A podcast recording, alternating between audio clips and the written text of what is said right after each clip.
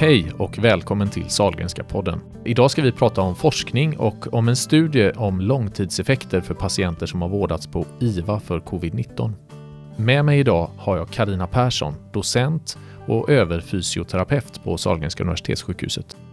Jag som intervjuar heter Anders Goliger och är kommunikationsdirektör på Sahlgrenska universitetssjukhuset. Välkommen! Tack så mycket! Du ska forska nu på de här eh, coronapatienterna eller patienter som har varit svårt sjuka i covid-19. Ja, det stämmer. Varför?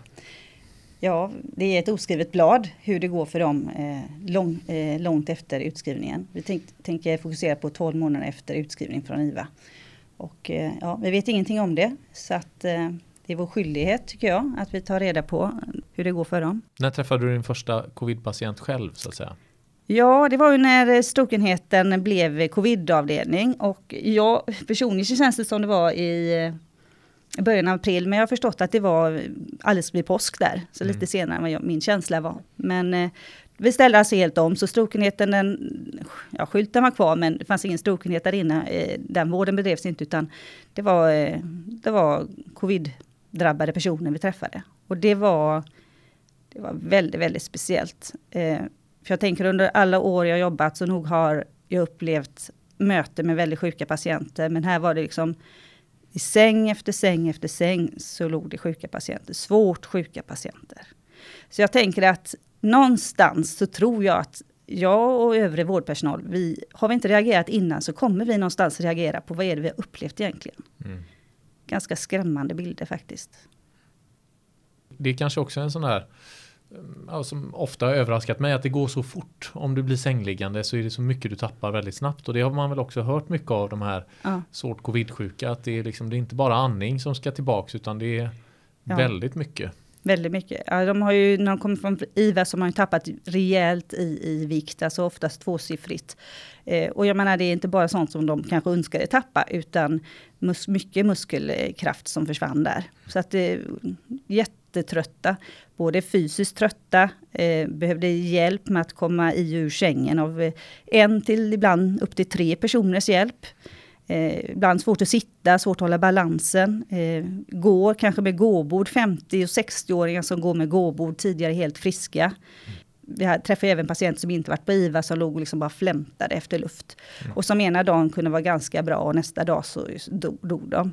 Så att, eh, ja, muskelsvaga i, i händerna. Eh, väldigt traumatiserade av hemska mardrömmar. Mm på temat vad du har kunnat se när du har mött de här patienterna så finns det ju ett antal saker som gör denna sjukdomen speciell och lite skrämmande kanske. Ja. Och, och, en är ju att människor kan bli så himla svårt sjuka men en annan är det här att de kanske inte alltid ens förstår det. Nej. Och det, det, är det som har fascinerat mig allra, allra mest faktiskt. Det är den här tysta hypoxin. Att eh, patienterna kan sitta på sängkanten och vi har plan att vi ska gå några steg tillsammans framåt. Och eh, jag frågar patienten hur det går. Jo, det går bra. Hur känns det? Ingen yrsel, inget obehagligt. Känner inte andfådd? Nej, det går bra. Och eh, patienten ser ganska fräsch ut. Mm, Men mm. vad jag ser på eh, pulsoximetern, det är en kraftigt sjunkande saturation syremättnad. Mm. Som går alltså ner till låga värden, 65-70. Om man ska och, ligga på 95 eller något sånt? Ja, ligga där omkring, ja absolut. Mm. Och eh, då, kan vi tapp, då tappar man pedagogiken när man ska be patienten att liksom, ja, du, känner, du är expert på kroppen, du känner dina gränser. De känner inte sina gränser och jag som fysioterapeut kan inte heller observera och hjälpa dem eller deras anhöriga. Nu är gränsen nådd. Utan det är bara apparaten var till vår hjälp. Det skulle vara väldigt, väldigt spännande att se vad är det för effekter när man då går på sådana här mm, låga siffror. Så det var egentligen där, det var, då kände jag, det här måste vi forska om, de här patienterna, hur det går med dem sen. Även om inte jag ska titta just på den frågan, men, men hur fungerar vardagen? Funktion, aktivitet och delaktighet. Det, ja, jag gräver där jag står som fysioterapeut.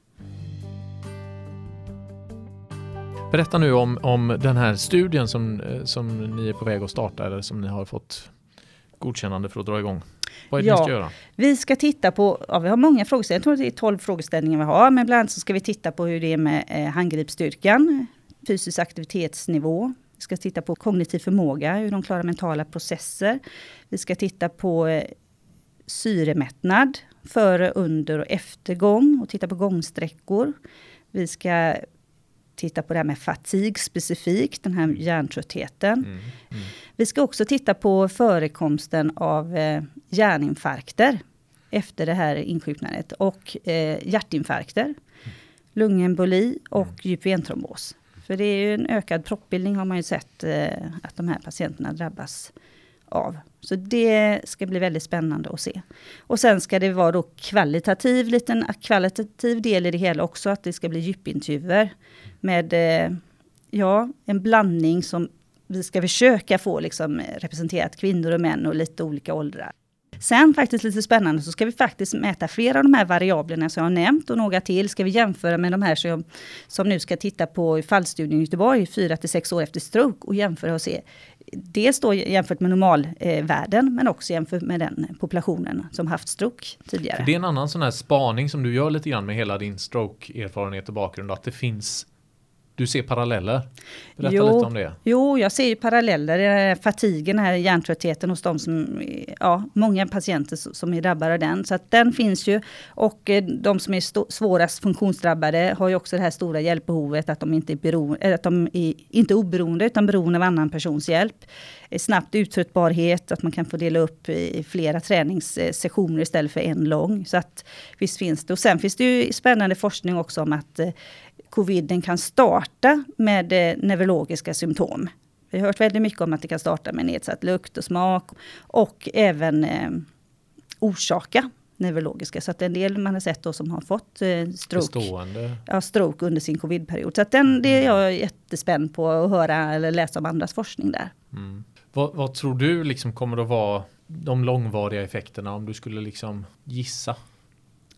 Om jag ska gissa så tror jag att Ja, vi har sett redan nu några som har börjat med tre månaders uppföljning att det är behov av fysisk rehabilitering men också av eh, psykiskt stöd.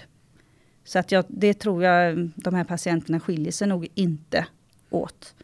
Utan tror att det finns ett rehabbehov efter utskrivning från, från sjukhuset. Och eh, det blir spännande hur långvarigt det blir och hur det ter sig. Men både, och därmed den här stressen efter att ha varit med om det här det var igår ett reportage på tv och då uttryckte han sig något liknande att ja, han har varit med om det och ändå så är det inte han, men det är han. Det ser han i dagboken och det hör han. Va? Men mm. att det är lite overkligt och samtidigt så har han varit med om traumat. Så att jag tror att det kommer, vi kommer få ta hand om det i samhället. Men jag känner ju att eh, stora drivkraften till den här forskningen, det är att jag känner att vi måste, vi kan inte bara tro, utan vi måste ju på något vis ha fakta på bordet. Och då tänker jag att då blir det någon slags fakta på bordet, något kunskapsunderlag för den här gruppen som vi tänker titta på. Sen får man plussa ihop allas eh, mm, mm. kunskapsunderlag till något stort. Men vi bidrar med det vi kan eh, att, för att kunna möta behov, mm. känner jag. För det är viktigt att kunna möta behov och kunna ge underlag också till beslutsfattare, arbetsgivare, försäkringskassa. Liksom hur, hur, hur ter det sig? Sen hoppas jag att det finns eh, någon som också tar sig an alla de som inte platsade på sjukhuset och som när, primärvården nära sig inte riktigt tog emot. Men som man bevittnar nu i media att de är sjuka och de har varit sjuka många månader och feber kommer och går och de är trötta. Och de har många av de symptom jag har nämnt, men de har liksom inte riktigt fått komma in i systemet. Så där hoppas jag att någon tar sig an dem också. Jag hörde häromdagen att, eh, eh, att antalet artiklar i PubMed nu om man söker på covid-19 eller coronavirus, det är typ över 50 000 redan. Så det har ju blivit det är en pandemi i sjukdomen men det är också någon sorts forsknings, det är liksom en explosion av forskningsaktivitet runt om i hela världen. Ja, absolut. Och initialt så var det ju mycket som släpptes som short commentaries. Så det var liksom inte ens eh, ja, standardiserad forskningsupplägg utan det var observationer från världen över. Och det blev publicerat som kanske inte annars eh, skulle blivit publicerat om det inte var pandemi. Så att det är klart, all fakta vill man ha ut. Och eh, när det gäller det här med de här short commentaries som jag pratade om förut så så gjorde vi artikelgranskningar, eller vi granskade texter. Och vi, Vetenskaplig litteratur som kom ut och det ja. var inte alltid färdiga studier Nej. utan det var sådana här editors eh, Precis. snabba kommentarer och snabba kommentarer. kanske. Och så. Ja. så att eh, ja, vi läste och läste och diskuterade och eh, Monica Fagervik Olsén som blev årets fysioterapeut alldeles nyligen. Hon var ju med och skapade den här nationella webbaserade plattformen för det gäller covid och fysioterapi. Eh, så att eh, där skickar vi in artiklar och kommentarer som vi såg, och vetenskapliga kommentarer. Så att det samlades där till allas eh, vetskap. Har ni gjort någon översikt nu för att titta liksom, vad finns det inom ditt fält beforskat kring corona så att säga? Eller sätter ni igång studien? Eller har ni ja, vi, jag gjorde för? det inför eh, etikansökan, Mm. men eh, då var det ju inget skrivet om det ännu. Men det blir nya uppdaterade sökningar om detta förstås, innan vi startar då i mitten av februari nästa år. Berätta lite om, om man lämnar liksom den här studien och, och ditt coronaarbete. Kan du säga någonting om hur är det att vara liksom klinisk forskare och eh, docent och du beskrev lite din, hur du började med frågor och det blev mer och mer frågor och till slut fick du börja ta en kurs och så, nu är du docent. Mm. Ja, nej, det är fantastiskt roligt att vara klinisk forskare. Det känner jag och det säger jag ofta till, till kompisar att att tappa kliniken, då skulle jag inte vara trovärdig som forskare. Utan känna att det är, de berikar varandra. Jag blir bättre forskare om jag är kliniker och jag blir bättre kliniker när jag forskar. Och jag kan ju snabbt ta tillbaka, eller ta tillbaka, eller ta in eh, det resultaten vi får till eh, kliniken. Delge mina kollegor och säga, har ni läst den här artikeln? Har, har ni hört detta? Nu står det detta. Så att, ja, och, och kliniker i sin tur liksom kan ha dilemman. Och man kan se, ska vi kolla på detta? Ska vi forska om detta? Så att jag känner att det är, det är väldigt berikande att vara klinisk forskare.